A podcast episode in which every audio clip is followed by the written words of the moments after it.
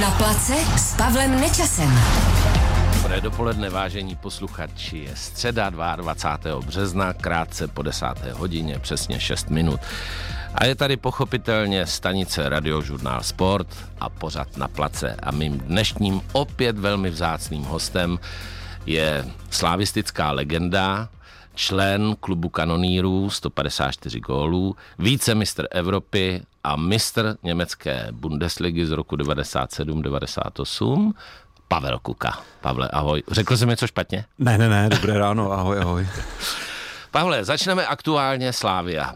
Pochopitelně klub tvého srdce, kde si strávil kromě Německa podstatě celý život a si dokonce v, v nejoblíbenější jedenáctce. Jsou dvě, myslím, jedna je ta starší mm-hmm. a pak je ta mladší. Tak eh, Zaujalo mě, že v té starší je Ivoš Knoflíček, který je o něco starší než ty, můj bývalý soused, je s ním strašná sranda. Aktuálně ke Slávii. Slávia se dělí teď momentálně se Spartou v typ sport lize, eh, ve Fortuna lize, pardon, ježišmarja, já to vždycky popletu, ve Fortuna lize o první místo se Spartou, která dohnala teď o víkendu Slávy a mají společně 54 bodů. Slávia ztratila teď ve třech utkáních venku a za dva zápasy nebo poslední kolo bude derby. Eh, tak jak to vidíš se Sláví? Tak samozřejmě takhle pro fanoušky je to určitě zajímavá situace, protože to bude napjatý až do konce a, a určitě jsou před náma strašně zajímavý zápasy, derby nadstavba, jsou tam zápasy ještě z Plzní, takže, takže určitě se e, fanoušek jak Sparty, tak Slávě má na co těšit. No ale samozřejmě trošku jsme si to zkomplikovali a není to úplně teď e, ta situace taková, jakou bychom si představovali my fanoušci Slávě, ale doufám eh, nakonec v takový ten šťastnější konec a že budeme tahat za ten, za ten silnější, silnější ten že nakonec Slávě ten titul vyhraje. Slávia vlastně doháněla Plzeň. Plzeň teď paradoxně úplně jako ztrácí pět bodů a Sparta se vyšvihla, protože už tuším sedmý, osmý zápas neprohrála v řadě. A je vidět, že Brian Priske a jeho taktika začíná vycházet, nebo ta dlouhodobější práce se Spartou. Ehm, teď hrála eh, Slávia v Liberci a stal se tam takový kicks nebo zatmění slunce v závěru mýho vlastně milovaného Olajinky, který, který ho považuji za úžasného fotbalistu. Ale on vždycky provede něco, teď bohužel teda nejsem sám, kdo si to myslí, že se tam teatrálně válí. A vlastně asi rozhodl o tom, že Slávia nevyhrála v Liberci, je to tak? No, tak uh, úplně ne. Já si myslím, že rozhodla uh, obrovská chyba jako v té defenzivě. To i v deseti hráčích uh, musí těch pár minut si Slávě uhlídat ale samozřejmě je to obrovská škoda, protože oslabí to mužstvo do těch příštích zápasů. Nicméně eh, Sparta našla momentálně nějaký systém, který sedí, eh, vrátil se uzdravený eh, Láďa Krejčí, co, což je obrovská posila pro to mužstvo. Našli ten systém, ve kterém výborně brání a ve třech velice momentálně dobře hrajících ofenzivních hráčích nejenom útočí kvalitně, ale také střílí branky, což u Kuchty v minulosti nebylo. Eh, Hraslím a, a, a samozřejmě Čvančara jsou velice nebezpeční, takže proto teď eh, bych řekl, že Sparta je jakoby na koni. No a Slávě si to trošičku komplikuje, ale to se může kdykoliv otočit, třeba hmm. právě v tom zápase v derby a, a tady jde o to, že Spíš mě trošku jako překvapuje, že jsou hráči Slávě v těch utkáních trošku zbytečně víc podrážděný a reagují tak jako e, zbytečně, protože jsou první. Vím, že jsou pod obrovským tlakem, že každý očekává v každém zápase vítězství, ale to se nemůže vždycky dařit, takže trošku jako bych řekl být nad věcí a, a pořád si uvědomovat, že jsou první a že se nic neděje. Vláďa Šmicer si tuhle trošičku rýp, nebo rýpl, on si nerýpl, on vlastně skonstatoval to, co je asi veřejným faktem, že Slávia pochopitelně disponuje obrovským širokým kádrem a že Jindřich Trpišovský jako trenér Slávie tam neustále mění eh, a rotuje ty hráče a že to je možná na škodu, že vlastně ten vítězný tým že jo, vítězná sestava se nemění, starý pravidlo. Jestli třeba já vím, že Slávie jako jede na vlně, ale ty venkovní zápasy teď nějak jako protékají mezi prsty. No, tak já se vrátím k tomu Vláďovi. ne, protože dokud eh, ta rotace přinášela úspěchy a dokud hrála Slávě v pohárech výborně a v Lize výborně, tak to nikdo neřešil. Takže Jasně. teď samozřejmě, pokud se nepodaří uhrát pár zápasů nebo podle představ a bodově samozřejmě, tak eh, každý na to má nějaký názor. Tohle byl asi pohled fotbalisty, kterého se zeptal někdo, jak vám by se to líbilo. Samozřejmě já si myslím, že žádnému fotbalistovi se nelíbí ta rotace, protože každý fotbalista chce hrát pořád a, stabilně. a, a stabilně a zvláště ty útočníci, kteří chtějí každý zápas střílet branky a když je potom ten trenér trošku jakoby na, na jeden zápas vyndá a tak, tak třeba z našeho pohledu těch hráčů se nám to nelíbí, ale je to tak jako trošku bych řekl na cáce, je to zaměstnání, musíte prostě poslouchat, musíte respektovat, máte smlouvu, respektovat a poslouchat toho trenéra, který samozřejmě ty hráče vidí každý den na tréninku, ví o nich těch nejvíc informací a ten náš pohled zvenku, ano. ten není vůbec důležitý. To jsem rád, že to říkáš, protože pochopitelně plná hospoda je plná trenérů, když se... Byla vždycky, je to naše tradice. Byla vždycky, ale... a nejenom trenérů, jsou odborníci na všechno a právě proto mě těší tady ten pohled zevnitř, že vlastně to vysvětluješ, tak to vláda to ani nemyslel nějak zlé, on byl jenom dotázán na to, co si myslí o tom, proč ta Slávě nějakým způsobem netáhne, jak by měla venku, což je vlastně nesmysl, protože neexistuje snad jediný. Já si myslím, že on byl dotázán dokonce, jak by se to jemu jako líbilo, ano, že on to byl ten tak. jeho, no, ten jeho vnitřní Vláďa, názor. který je jeden z nejhodnějších lidí, který znám, tak jsem si jistý, že to nemyslel vůbec nějak špatně. Eh, tím, že ty jako bývalý útočník, velmi úspěšný útočník, eh, si začínal jako stoper mimochodem, jako ještě když si hrál za Bčko, za Slávy, hmm. ještě v 80. letech. Říznej stoper. Říznej stoper, přes který nic neprošlo a vlastně takovou, takovou náhodou, která nikdy neexistuje, nebo řízením osudu se vlastně dostal z jedné poloviny hřiště na druhý, prostě ze stopera se dostal na útočníka. To lze? No evidentně jo. Spíš se to stává tím obráceným směrem, ale ale asi tam rozhodla ta obrovská moje výhoda, že jsem byl velice rychlej, mm. na tu dobu asi extrémně rychlej a, a samozřejmě to jsem v té v v ofenzivní části jakoby využíval možná i více než v té defenzivě ale jak řekl jednou Láďa Vízek, že, že kvůli tomu přišel český fotbal o nejlepšího stopera. ale to, to vychází z výkonů v Kozlovně, jo, když hrajeme za, Eh, tam za starou gardu. Tak to jste mohli probírat o nejlepšího stopera s Mírou Kadlecem v Kaiserslauternu, že jo? No, spolu bychom vytvořili asi velmi dobrou, velmi To by byl tvrdý val, protože Míra Kadlec je kus chlapa a ten to tam kosil, to si vzpomínám. No, jako tak hlavně velmi... to byl vynikající fotbalista. Jako mm, já mm. jsem ho naprosto obdivoval, s jakým, s jakým přehledem on hrál a, a jak elegantně a, a měl obrovský uznání v Německu, daleko větší než u nás. Tady pořád o něm nějakým způsobem spekulovali, ale e, ten tam má neskutečný jméno ještě když se, zdravíme míru do hradiště, ještě když se vrátím k té, k té lize, a teď je to taky diskutabilní téma, jako hraje se liga, hraje se vlastně celou sezónu a pak přijde nadstavba a tam je to teda jako ultra loterie, protože tam se může stát úplně všechno. Hmm. Já musím říct, že eh, mně se ta nastavba, doufám, že se teď nedostanu já jako vládě mně se ta nastavba moc jakoby nelíbí, mně přijde, že trošku ani není jakoby je tam určitá výhoda těch, těch jednotlivých klubů, který sice se jakoby umístí v té základní eh, části jakoby lépe než ty ostatní, ale nevím, no, ty poslední roky vlastně bylo všem vždycky rozhodnuto, chodilo na to méně lidí, než v podstatě na tu základní část a, a tak snad teď, když je to takhle vyrovnaný, tak ty zápasy aspoň budou eh, budou eh, nejenom kvalitní, ale budou i eh, za, za fantastický jako divácký kulisy a, a budou to, budou to zajímavé utkání. Já bych byl radši, aby třeba se ty kola hrály, teda když už nadstavba, tak ať se hraje doma venku, ať je to jakoby spravedlivý a tak. ať si i ty fanoušci nejenom toho jednoho, ale i toho druhého klubu tu nadstavbu užijí. Tak já totiž s tou nadstavbou, já jsem se v ní nikdy nevyznal, kdo vlastně hraje doma, kdo hraje venku, ale pokud si tak matně vzpomínám, tak jsou některé ty kluby zvýhodněný v tom, že v podstatě hrají všechny ty zápasy doma. No, což já to říkám jenom, já, já to říkám jenom pocitově, že mi to přijde Jasně. nespravedlivý, že vlastně v ten daný moment hraje ten samozřejmě ten lepší klub eh, doma s tím, s tím, teď řeknu ty dva rivalové největší Slávě, Sparta, jo, a pak Slávě jede jakoby do Ostravy třeba jako v těch minulých ročnících, anebo do těch, do těch klubů, ale nevím, no. Pavel Kuka je dnes s námi na place. Poslouchej Sport.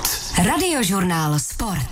Pavle, povídáme si o České lize, která teď začíná být velmi zajímavá. Je teda pravda, že tam je uh, Slávě Sparta, pak je Plzeň pět bodů ztráta, pak je Bohemka. Bohemka, ale ta už... Obrovské ta překvapení. Už, to je neuvěřitelné, hmm. to je úplná bomba. Ale tam už je ztráta nějakých 11 bodů, tuším. A klasicky Slovácko, který vždycky mě jako strašně příjemně překvapuje. Martin Svědík si hmm. myslím, že to tam jako táhne zase skvělým způsobem. A e, to drama teď bude vrcholit a já si myslím, že i nefotbaloví jako fanoušci nebo nefanoušci fotbalu se budou schutí na ten závěr ligy dívat. No, bude to strašně zajímavý, protože samozřejmě přesníme Slovácko má o zápas míň, který se neodehrál v Jablonci, ale to bude těžký zápas pro, jo, pro oni Slovácko. Mají ještě zápas teď, no. No, nicméně Slovácko je pro mě obrovský pozitivní překvapení mm. těch posledních ročníků. To je úžasný, co tam, co tam jako eh, nejenom v té lize, ale v těch pohárech třeba hráli fantastický zápasy, kromě toho selhání toho prvního utkání, kdy mm. vedli 2-0 a hráli proti deseti a najednou honili do poslední minuty a skončilo to 3-3, což byla škoda, protože si myslím, že jinak by postoupili z té základní skupiny a hlavně se hráli fantastický dva zápasy vlastně proti německý Bundeslize, proti Kolínu, kde dvakrát zaříznou rozočí, prostě obrovská ostuda pro mě na evropský úrovni mm, mm. a, a teď teda je obrovský překvapení, strašně moc pozitivní teda Bohemka. Ta hra je fantasticky, hlavně venku, tam se jí daří uplatňovat ten svůj náročný běhavý fotbal No a do toho ještě dávají trošku teď více kvality než těch uplynulých ročníkách a, a je strašně příjemný se na tu tabulku koukat, protože to začíná být jakoby fajn, zajímavý. Je to, je to prostě dobrý jít na Bohemku se podívat, je dobrý e, se kouknout na zápasy, kde Bohemka hraje, e, spousty překvapení. No a do toho vlastně ta vyrovnaná Sparta Slávě, takže máme se na co těšit. No já si říkám, že konečně teda Sparta se jako vyšvihla zpátky, protože si myslím, že na špici tabulky pochopitelně patří. Ještě bych to přál i Baníku, který teď má teda velký potíže. Ale když se dostaneme od uh, ligového fotbalu, dejme tomu na tu evropskou úroveň, Uh, máme my nějaký šance prolomit třeba tu konferenční ligu a dostat se do té Evropské ligy, potažmo do ligy mistrů?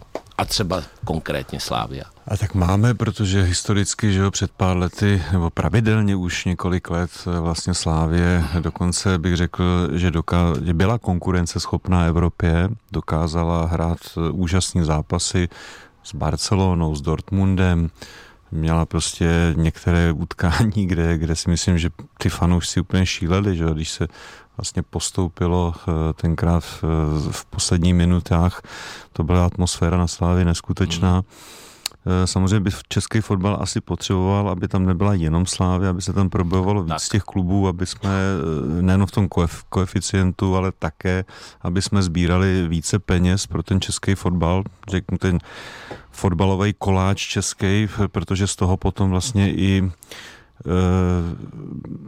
mají výhody ty ostatní kluby, když tyhle ty kluby můžou nakupovat od těch eh, ekonomicky slabších že? A, a pomáhat jim tím, protože bohužel eh, u nás eh, je jediným a největším přínosem vlastně tahle ty, tyhle ty, ekonomicky tyhle ty evropské ligy, na čím by se měl už taky trošku někdo zamyslet, aby ta podpora sportu všeobecně, nejenom fotbalu, no. aby ta podpora toho sportu v té České republice, a to je asi apel na ty politiky, se trošku zlepšilo. Tady furt lítají miliardy, co se týká zbraní, co se týká různých eh, pro mě ne moc populárních eh, jakoby témat, ale, ale co se týká sportu, tak si myslím, eh, že to je až trapný. No, tak to by možná zaměstnalo deset takových pořadů na place. No, tak my pořád o něčem mluvíme a to. A, a pořád a, se ztrácí a, peníze. A, no, to, to není Dejme můj problém, ale, ale já nevidím nic nového. Já nevidím investice do stadionu, nevidím investice hmm. do těch sportovních center. Tady se furt něco mluví, naposled si pamatuju, jaký stadion pro Sáblíkovou a to jsou všechno jenom takový jako... Jo, řeči. Řeči, ale ale když se potom podíváme prostě do zahraničí, tak, tak eh, je až s obdivem, jak v těchto těch podmínkách my dokážeme vychovat eh, tak úžasný sportovce, nejenom fotbalisty, ale sportovce. To je neskutečné. To je opravdu neuvěřitelný, protože ten záběr jako Česká republika malinká, která má 10 milionů a něco, dokáže v podstatě v obrovském množství sportů uspět na světové úrovni. A co si budeme povídat, tak fotbal je dnes o obrovských penězích a ty velký eh, nebo velkokluby evropský světový vlastně tam utrácejí obrovský peníze za hráče a za stadiony, za kvalitu toho trávníku. Je to prostě neuvěřitelný biznis a kolikrát prostě ten sport jde trošku stranou, což mě mrzí, protože já mám pořád tu naivní představu, jako že hrajeme fair a, a šlapeme do toho, abychom vyhrávali, což už dneska asi jako možný není. A máš naprostou pravdu, asi pamatuju na velmi krátkou historku v hospodě Slávy a půl roku, rok prohrála nějaký evropský zápas a Spartani kvíleli tam, jakože Slávia prohrála. Říkám, vy to máte v hlavě vymazaný, protože tady jde o ten koeficient. Jako tady teď jako není Sparta Slávia, to je evropská úroveň, takže samozřejmě musíte přát Spartani i Slávy, aby vyhrála a uspěla v Evropě no, a v tomhle tě budu trošku korigovat, to se asi nedočkáme a já tomu i rozumím, ale jo, tak je to o nějakým přirozeným respektu. Já se přiznám, že když prostě hraje jakýkoliv jiný český manšaft v Evropě, Evropě nebo to, tak mu samozřejmě fandím. A není Držím to jenom palce. kvůli nějakým bodům do koeficientu nebo penězům, ale je to prostě nějaká taková přirozená přirozený mm, ten, takže, ale ještě, ještě jsem chtěl říct, on to není jenom vždycky o penězích, jo, samozřejmě je to hlavně o těch lidech, ale ty lidi vlastně do, do toho fotbalu teď konkrétně, ty kvalitní můžete dostat jenom, když je zaplatíte, jo, no. takže není to úplně jenom o penězích, ale samozřejmě bez peněz se to dělat nedá. Jo. Ale je vidět, že třeba eh, Premier League nebo nějaký ty manšafty, který koupí tamhle prostě jakýsi šejci a tohle, tak taky sportovně jim to nejde. Jo. Takže ono, není to čistě jenom o, o penězích, ale bez nich se to teda dělat nedá určitě. Nemyslel jsem, že je to čistě o penězích, ale že ta, že ta finanční stránka to jako hodně dominuje v těch... Zázemí je strašně důležitý. Zázemí. Zázemí a, a, a vlastně i to prostředí potom kultivuje ty lidi, nejenom jako ty sportovce, ale i ty diváky a, a tak to vidíme třeba u Outu arény, že jo, co se tam všechno dá udělat, na jaký úrovni, jak to lidi baví. Hmm. Takže pokud bychom měli více eh, těch takových kvalitních stadionů eh, na fotbal i na jiné sporty, tak samozřejmě se ten sport eh, a, a, a hlavně ta výchova, to znamená, že potřebujeme být konkurenceschopný, teď mluvím o fotbale, těm ostatním sportům, který, který třeba se dělají v teple, že jo, příjemný někde v hale, tak eh, samozřejmě ten fotbal, ten bolí. No. Ten v těch mrazech, ve sněhu nebo v dešti, tak ten není takový. To je vždycky každý rok si říkám, proč se hraje fotbal v únoru, speciálně třeba Jablonec Liberec, což je na horách, tam sněží, že jo? tam se odhrnou jenom čáry, aby bylo vidět na čáry a, a potom, když je červen, tak vlastně fotbal není a je to pochopitelně z důvodu, že jsou různý uh, evropský světový turnaj, ať už mistrovství Evropy, mistrovství světa, poháry a tak dál. Ale je mi to líto, protože ten fotbal pochopitelně na, na pažit a do tepla patří a pochopitelně to, je to spojený, jako fotbal je prostě letní hra, že jo? není to hra na sněhu. No, hledat optimální termíny, to se asi pokoušíme už strašně dlouho, ale musíme se přizpůsobovat těm termínům evropským a, a zase budeme mluvit o té konkurenceschopnosti, tak pokud Slávě samozřejmě nebude, nebo Sparta v tu, v tu daný moment nebude hrát tu ligu a, a budou hrát nějaký přáteláky, tak nemají šanci se do těch jarních třeba kol v evropských pohárech zapojit. Ty si určitě ještě pamatuješ, že jsi hrál na škváře, že? no, no, ale tak já budu přímnej. Ona dobrá škvára je, je za mě lepší. lepší tráva. No ta umělá tráva, jo, protože... No ta umělka je to no, je strašné. Protože ona se jako samozřejmě umělka umělka, ale na čem občas vidím běhat ty děti malí, tak si myslím, že to je pro ně to je šílený. Udělat sklus na umělce anebo na škváře je rozdíl. Mm. Pamatuju si, jak se vždycky ve sprchách brali ty kartáčky a do té čerstvé odřeniny, ve které byla ta škvára, tak se to tím kartáčkem pěkně drhlo. No jo, ale utužovalo nás to. utužovalo nás to.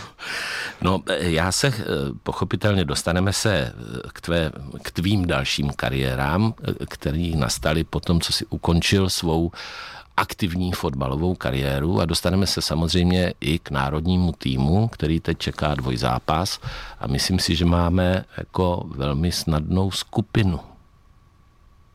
Co si myslíš? No, to se ukáže až na výsledkách. Jo. Tam je jedno, jako máme skupinu, ale nejdůležitější bude postoupit hlavně. A to si všechno řekneme po zprávách. Pavel. Place s Pavlem Nečasem. A jsme zpátky na place, vážení posluchači, dnes s bývalým fotbalovým kanonýrem Pavlem Kukou. A povídáme se o čem? Samozřejmě, že o fotbale. A jak už jsme nakousli před zprávama, čeká Českou republiku před záp nebo dvojzápas s Polskem a s Moldávií nebo s Moldavskem. Um, v té skupině vlastně se Polsko jeví jako nejsilnější soupeř, protože tam máme ještě Fajerský ostrovy, Albánii a to je vše. Je to tak. Takže to vypadá, že jako kromě Polska, který byl velmi úspěšným účastníkem mistrovství světa teď v Kataru, tak eh, si myslím, že máme jako veliký šance na postup. No, dalo by se říct, že to je určitá povinnost postoupit a my to i potřebujeme, že jako národák eh, se, se dostat zase na velký turnaj a, a trošku trošku eh, tu popularitu toho českého fotbalu zvednout. Eh, nicméně ona každá takováhle skupina je trošku zrádná v historii, nám to i ukázalo, my nejsme zrovna tyhle ty eh, příznivci těch, těch slabších soupeřů, tam, tam se nám občas podařilo vykolejit, ale myslím si, že teď eh, si kluci dají pozor a, a že takhle určitě by bylo dobrý zvládnout to utkání v pátek a, a Polsko buď porazit, nebo minimálně neprohrát. Polsko je určitě eh, velice dobrý manšaft, eh, pokud přijde Levandovský, tak eh, k němu mám já obrovský respekt, že to je fantastický, vynikající fotbalista a, a úžasný střelec, takže, takže na něho si budeme muset dát určitě pozor. No a ty ostatní manšafty, budeme muset prostě vyhrávat, porážet a, a já doufám, že se, že se uh, dostaneme na mistrovství a že tam taky uděláme trochu, trochu po další době nějaký úspěch. No, ta vaše generace vlastně z 96. z Londýna, kdy jsme teda prohráli ve finále s Německem, v prodloužení 2-1, což všechny mrzelo strašně, ale byl to obrovský úspěch, jako být opravdu v Evropě druzí. A ta sestava, vlastně ten tým byl plný z dnešního pohledu, ale i z tehdejšího pohledu byl plný obrovských fotbalových osobností a skvělých fotbalistů. Myslíš si, že máme jako možnost buď v tuto chvíli, nebo v budoucnosti vůbec ještě takový manšaft mít? No z dnešního pohledu. Z dnešního byl, pohledu. Byl, byl plný uh, obrovských osobností, ale v té době se ten manšaft teprve opravdu vytvořil. On měl to gro a tu, tu, ten vrchol měl potom na mistrovství Evropy v Portugalsku. Mm. Takže tam tenkrát vlastně všichni ty Šmicrové, Bergerové, Pavel Nedvěd, Radek Bejbl, to byli vlastně nováčci v, těch, v těch manšaftech. Karel Poborský, ten, ten měl snad třetí zápas na mm. Evropy, takže eh, ale, ale ty kluci měli obrovský potenciál, eh, kromě talentu, tak, tak eh, i, i, i obrovský potenciál a a pak se to potvrdilo vlastně v té budoucnosti, že se z těch jednotlivých kluků, a on to byl takový ten mix toho, my jsme byli někteří v zahraničí, tak 4-5 kluků už byli v těch dobrých velkých klubech evropských a, a trochu se to jakoby smíchalo, takže z toho stal úžasný manšaft s samozřejmě i úžasným úspěchem nakonec. To je právě ono, že my jsme tam měli hodně hráčů, kteří hráli v jiných ligách evropských, to znamená, že tam ten progres nebo ta kvalita se podle mě ještě zvýšila tím, že hráli prostě v italských, v anglických, německých ligách těch hráčů teď jako zase tolik v těch zahraničních ligách hmm. nemáme a navíc Patrik Šik, který Ale taky to nebylo je tolik, zraněný. jo? Taky to nebylo tak, eh, doufám, že Patrik se samozřejmě uzdraví co nejdřív a potom případně na nějakém takovémhle turnaji opět zazáří, jako zazářil na tom posledním, je to obrovská osobnost a vynikající fotbalista, takže tam je to otázka toho jeho zdravotního stavu, mm. ale teď je potřeba eh, prostě budovat ten manšaft, tam na to dva roky, to znamená z těch eh, talentovaných hráčů rozpoznat, který mají ten potenciál na to, aby za ty dva roky hráli přesně takovou roli, jako hrál eh, Šmice, jako hrál Suchopárek, Babel a tyhle ty hráči, kteří v té době hráli třeba v České lize, ale postupem času se z nich vybudu, jakoby eh, vyprofilovali vynikající hráči, kteří díky tomu mistrovství Evropy tenkrát vlastně také začali přestupovat do těch velkých klubů. Karel Poborský, Manchester United a, a Petr Koubala, Koruň a Suchopárek, Strasburg a Radek Babel, Atletico Madrid. Takže, takže to bylo až po to mistrovství. Jo? Takže tenkrát tam byl opravdu ten manča velice neskušený. Jel tam vlastně, bych řekl, se zúčastnit, protože když máte ve skupině největší favority Itálii v té době, obrovský favorit na titul Německo a nevyspytatelný Rusko, tak my jsme si tak jako ani nevybalovali kufry upřímně, ale pak to byla taková fotbalová pohádka, že se to podařilo až do toho finále a nám se vlastně všem splnil takový klukovský sen, protože hrát v finále mistrovství Evropy ve Wembley, vyprodaným Nádherný. Wembley proti Německu, no tak to se asi nic lepšího už nemůže splnit. Hmm. Ona eh, pochopitelně je to zásluha i trenéra, nebo šéf trenéra reprezentace, tehdy vlastně Karel Brickner, eh, a ono jich bylo víc těch skvělých trenérů, ale třeba Karel Brickner mě připadal jako že jde na to úplně vědecky, že to hraje jak šachy, ten fotbal, což mě úplně fascinovalo, že on říká, já potřebuji na tenhle post takovýho, takovýho hráče, protože potřebuji ubránit tady tohle jejich hráče, který dělá tohle a tohle a byla to normálně jako hra. Já jsem z toho byl úplně To si nadšený. trefil řebíče na hlavičku, protože on to byl vynikající šachový hráč. My Tak, jsme, my jsme, jo, jo, my jsme spolu hrávali na těch turnajích šachy a musím říct, že se mi podařilo málo kdy, málo kdy vyhrát. A tohle on aplikoval asi do toho fotbalu, protože eh, věděl přesně, co chce hrát, eh, byl to strateg jo, a, a byl to samozřejmě i vynikající trenér, nejenom u reprezentace, ale už v té době v Olomouci eh, tam měl takový dílčí úspěchy v evropských pohárech, i, i hráli vlastně v té době Olomouc i o špičku tabulky. Ano. Měli jsme spousty vynikajících trenérů a, a určitě přijdou i do budoucna. Jarda Šilhavý, šéf trenér reprezentace, mi přijde jako strašně fajn chlap. Eh, Jako milej, příjemný. Je to pochopitelně, myslím, že má nejvíc gólů v lize, že mu šlape na záda Milan Petržela z Hradiště a Jarda Šilhavý má, myslím, nejvíc gólů No, eh, dobře, nebudeme se do toho pouštět, abychom neřekli nějakou minelu. Nicméně, eh, mně se Jarda Šilhavý jako trenér šéf reprezentace velmi líbí. No, já jsem ve střetu zájmu tady, protože Jarda je můj jeden z nejlepších kamarádů. My jsme strávili spousty času spolu eh, na hotelích, už to počalo v Chebu, když jsem byl na vojně, pak jsme se potkali ve Slávi, eh, ubývali jsme v, na každém hotelu společně pokoj, to i na reprezentaci, takže já samozřejmě pokud, eh, já mám na to podobný názor, ale jsem ovlivněný tím, že to je můj velmi dobrý kamarád, já ho strašně respektuju, protože to je nejenom eh, dobrý, nebo byl dobrý fotbalista, ale hlavně to je vynikající člověk.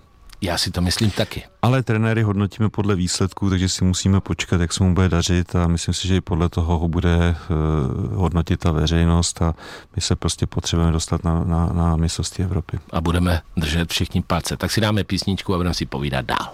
Poslouchej Sport. Radiožurnál.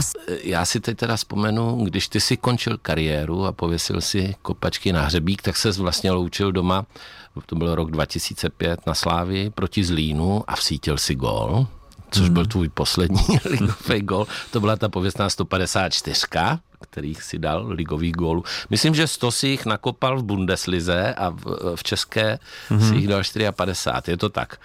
A potom ještě dovětek, tvůj po, úplně poslední zápas se potom odehrával na baníku mm-hmm. a tam baníkovci, což je většinou velmi tvrdý obecenstvo, tak vyvolávalo, tvoje jméno vyvolávali.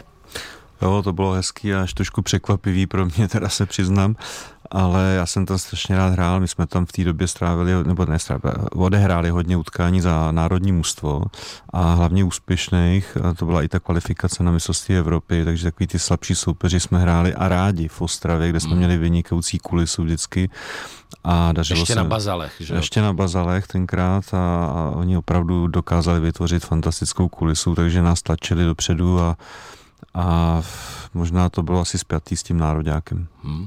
To je škoda, že ty bazaly zase zarůstají travou a oni hrají ve Vítkovicích na tom atletickém stadionu. Je to v podstatě podobný příběh jako zbrojovka, která hrála za Lužánkama. Petr Švancara se snaží no, já to myslím, oživit. že tam to bylo ale nějak, z nějakých jako objektivních důvodů, že tam se to nějak jako propadalo a tak dále. Hmm. Teď tam mají tréninkový centrum, což, což je určitě fantastická věc, že, že to tam jako nezarůstá jako Lužánky, ale že to tam opravdu funguje a mají, mají tam výborný jako tréninkový areál. A ten stadion v těch Vítkovicích se taky jako velice eh, skultivoval. Hmm. Ta rekonstrukce si myslím se povedla a pokud se ten stadion naplní, tak i na těch Vítkovicích je úžasná kulisa a ty diváci si to tam užívají, ale samozřejmě chápu ten patriotismus, že to není to, co by si ty fanoušci třeba představovali. No ale zpátky k tobě, ty si ukončil fotbalovou kariéru a už si měl dopředu jako záložní plán B, že zůstaneš u fotbalu, protože jsi se stal sportovním ředitelem Marily no, Příbram, Viktorii neměl, neměl jsem žádný plány, to budu upřímný. Já jsem si chtěl ani o toho fotbalu ne odpočinout. Má vždycky člověk pocit, že když něco jako takhle dlouho trvá a končí, tak, takže už, už aby to skončilo. Oni jsou první eh, dva, tři týdny jako příjemný, to si vlastně ráno čtete ty noviny a pijete kafe a připadá vám ten svět zalitý sluncem, ale ono potom po těch eh, pár týdnech už to jako najednou, jako jak je člověk zvyklý na ten režim a, a na to, že mu každý den někdo něco naplánoval a vy, to, vy jste to museli splnit, tak najednou prostě je to prázdno a, a díra, tak prostě třeba i šáhnete po něčem, co třeba nebylo úplně vždycky to správný, ale já to ještě taky trošku skorigu, že já jsem ty kopačky nepověsil na hřebík, já jsem hrál vlastně až do těch 53 let. Jsem hrál za Votice. Za Votice a pak za Psáry, kde, za Psáry. Psáry kde, kde e, i bydlím, takže, takže No dobře, ale za psáry hraje kde kdo. Jako no, no, kde kdo ne zase. jo, my jsme, post, ne, jsme postupovali a, a máme tam krásné hřiště a, a krásnou hospodu, takže jako to mě bavilo. No dobře, a ten, ten odraz tvůj sportovní k tomu sportovnímu řediteli, ať už u Jardy Starky v Příbrami nebo na Žižkově, což i ty si sám přiznal, že byla trošku dietní chyba se Žižkovem, že jste si tam nějak nezjistili nějaký no, podrobnosti. Tak to vždycky je, je ne, nemůže všechno, jak jsem klapnout, říkal, tak, klapnout a být, aby všechno bylo zalité sluncem a, a všechno fungovalo a bylo to taky obrovský učení, jo. takže ono mm-hmm. přestoupit jako z té pozice toho fotbalisty, kde opravdu máte všechno nalajnovaný a, a starají se o vás prakticky ve všem, aspoň teda v tom zahraničí. Tak to musíš tak lajnovat ty. Tak a ono jako to, ten, ten rozdíl je obrovský a, a není to jednoduchý a, a asi v žádný té pozici je to úplně jedno, jestli to je, jestli to je nějaká jiná pozice v tom fotbale, tak tak už je to něco jiného a, a trvá to dlouho, takže myslím si, že ze dne na den se nikdo jako ani sportovním ředitelem, ani jakýmkoliv jiným manažerem stát nemůže.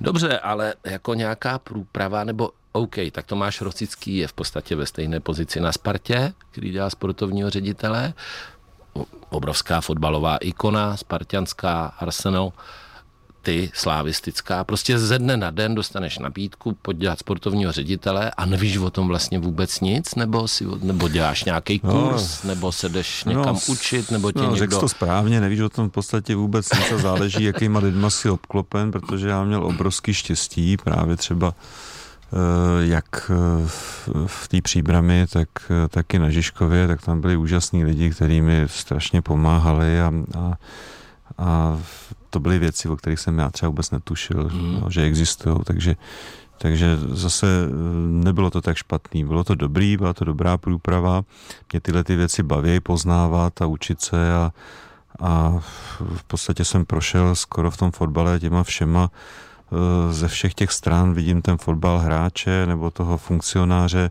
teď eh, i z toho pozice jakoby toho agenta, tak tak máte, to musíme upřesnit. Máte že ten vlastně... nadhled jako potom úplně jiný a, a rozumíte třeba potom té protistraně, eh, která to vnímá trošku jinak. Jo. Takže Jasně. je to obrovská výhoda. Eh, když ještě se, než se dostaneme k aktuálnímu stavu tvýmu, protože si myslím, že to posluchače zajímá, tak si se stal ještě ředitelem stadionu Eden vlastně, že? Je to tak? To byla ta firma E-Side mm-hmm.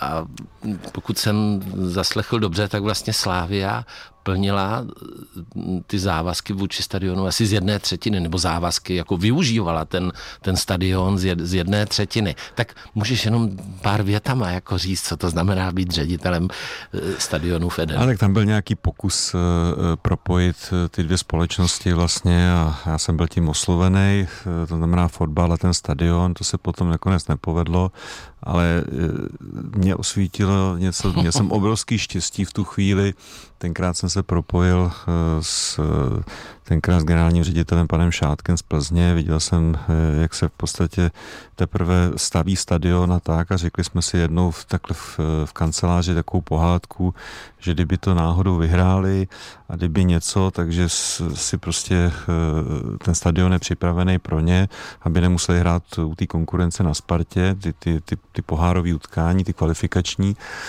Nabídl jsem jim tam docela zajímavé podmínky s tím, že pokud eh, se probujou do té Champions League, a tenkrát jsem to řekl i, i panu Pacíkovi, že jsem přesvědčený, že se tam probujou a že budou hrát tu základní skupinu, tak se tam tenkrát smáli a že vytvoříme optimální podmínky pro to právě na té slávy, tak se to podařilo No a potom vlastně eh, došlo k tomu úžasnému, že to byla taky ta plzeňská pohádka, ano. kdy byl prostě eh, ten los neuvěřitelný, že jo, Barcelona, eh, AC Milan a, a, a, tenkrát už s tou kodaní, ten, ten kvalifikační jako na ten vstup do té do základní skupiny, prostě byly to čtyři do posledního místa vyprodané utkání, prostě neskutečný. V té době se Slávy moc nedařilo, což mě samozřejmě bolelo, ale s tím se nedalo nic dělat, ale myslím si, že i tohle to nastartovalo, to, že najednou se jakoby objevili ty zájemci, kde viděli, jo, no to může fungovat. Tam bylo všechno vyprodáno do posledního místa, všechny boxy, všechny VIP prostory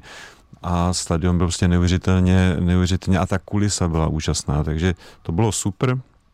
Pak se to podařilo, na to se navázali vlastně noví majitelé Slávy a, a teď se vlastně to samý podařilo vlastně Slávy na to navázat a, a je vidět, že ten stadion prostě dělá slouží, tu, slouží a tu, a tu atmosféru Eh, tomu fotbalu. Vytváří o, tak, tom to, o tom to všechno je. No. Jo.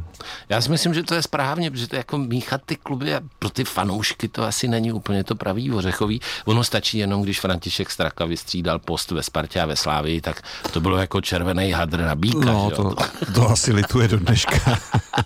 no, některé asi... věci, některé věci eh, se prostě nemají dělat, nedají dělat a... Člověka napadnou různé blbosti, ale že až takováhle blbost. A to pozor, já, já nejsem... Já jsem nějaká stará generace, nebo já nevím, já ty, ty obojživelníky nemám rád, ale to ty, ty říkám v legraci, prostě je spousty klubů v Evropě, takže nemusíte ze Sparty zrovna do Slávy a obráceně, prostě tam je ta rivalita obrovská a možná to daný tím, že jsem tam prostě v těch šesti letech přišel a je to trošku jiný, než když třeba ten hráč přijde ve 20 do Slávy a pak možná někde v za dva, za tři roky jde do Sparty, ale, ale prostě já, si, já, já mám pořád, ve mně přetrvává, že se to nedělá. Já si taky myslím. E, aktuální otázka, co Pavel Kuka dělá teď? Teď eh, pracuji pro pana Pasku, pro agenturu ISN, která zastupuje hráče. Strašně mi to baví pracovat s mladýma klukama, koukat se na mladý fotbal, na ten, na ten dorostenecký, vidět těch spousty talentů, který tam běhají, někdy odhadnout, eh, jestli to je nebo není ten správný a samozřejmě ta komunikace s těma hráčema mě pořád eh, dělá trošku mladším, než jsem, tak nebo snažím se v té komunitě těch lidí mladých pracovat eh, a, a prostě mě to baví.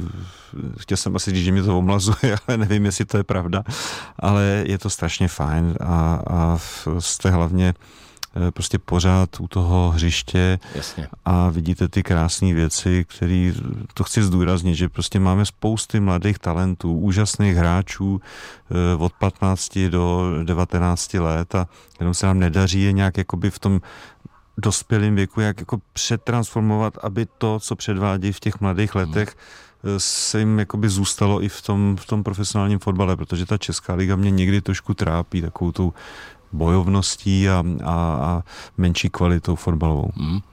Jak říká klasik ve filmu Marečko, podejte mi pero, Jiří Hálek, Jiří Musovákovi, podívej, my jsme tak zhruba stejně staří, což já říkám teď tobě. Co tělo funguje, protože ty, teda to musím prozradit, mimo jiné, hraješ taky hokej, ale nehraješ s hokejkou, ale s tou velkou plácačkou, prostě stojíš v bráně jak na tom kolena, teď musíš do rozkleku, nebo no, prostě já. musíš roztáhnout nohy občas a Tebe nebolí často, kolena? Docela často v té bráně, jo, no. ale já to nechápu a musím fakt jako to říct, že eh, ten fotbal bolí. To, když si jdete proběhnout fotbal, ať je to na jakýkoliv úrovni, strašně. tak prostě strašně to bolí. Kolena bolej, kotníky, ty klouby, všechny tělo celý ráno. Z toho hokeje, kde se člověk daleko víc potí a vydá daleko víc energie, tak nebolí vůbec nic a občas jsem jako unavený, ale nebolí mě nic a přitom udělám prostě těch rozkliků mraky. Samozřejmě já jsem teda branka samouk, jsem takový. to je v pohodě. Eh, ale to do, prostě šichta, Dominik no. Hašek nej, v největší slávě, jo, plácám se tam prostě takový ten, mám ten svůj styl, ale než mě přečtou, tak je skoro konec zápasu, takže jako na mě koukají vždycky, eh, co tam v té bráně dělaj, dělám a ale strašně mě to baví a baví nás to všechny, protože hrajeme vlastně s těma bývalýma všema klukama, reprezentantama, eh, hrajeme třikrát týdně, scházíme se, je to bezvadný, jenom, jenom už to, že se vlastně potkáváme pořád. Přijdu za váma. Pavle, čas se navršil, nebo naplnil. Já jsem strašně moc rád, že jsi přišel k nám do studia radiožurnálu Sport na plac. Eh, mohli bychom si povídat takhle ještě dvě, tři hodiny a já doufám, že to někdy využijeme a zopakujeme. Já ti pochopitelně přeju, ať se ti daří, ať tě nic nebolí a doufám, že se brzo potkáme na golfu nebo na hokeji a nebo na fotbale. Já moc děkuji za pozvání a přeju posluchačům bezvadný dny a, a hlavně v pátek, ať si užijou fotbal s Polskem, ať vyhrajem. Dnešním vzácným hostem byl Pavel Kuka.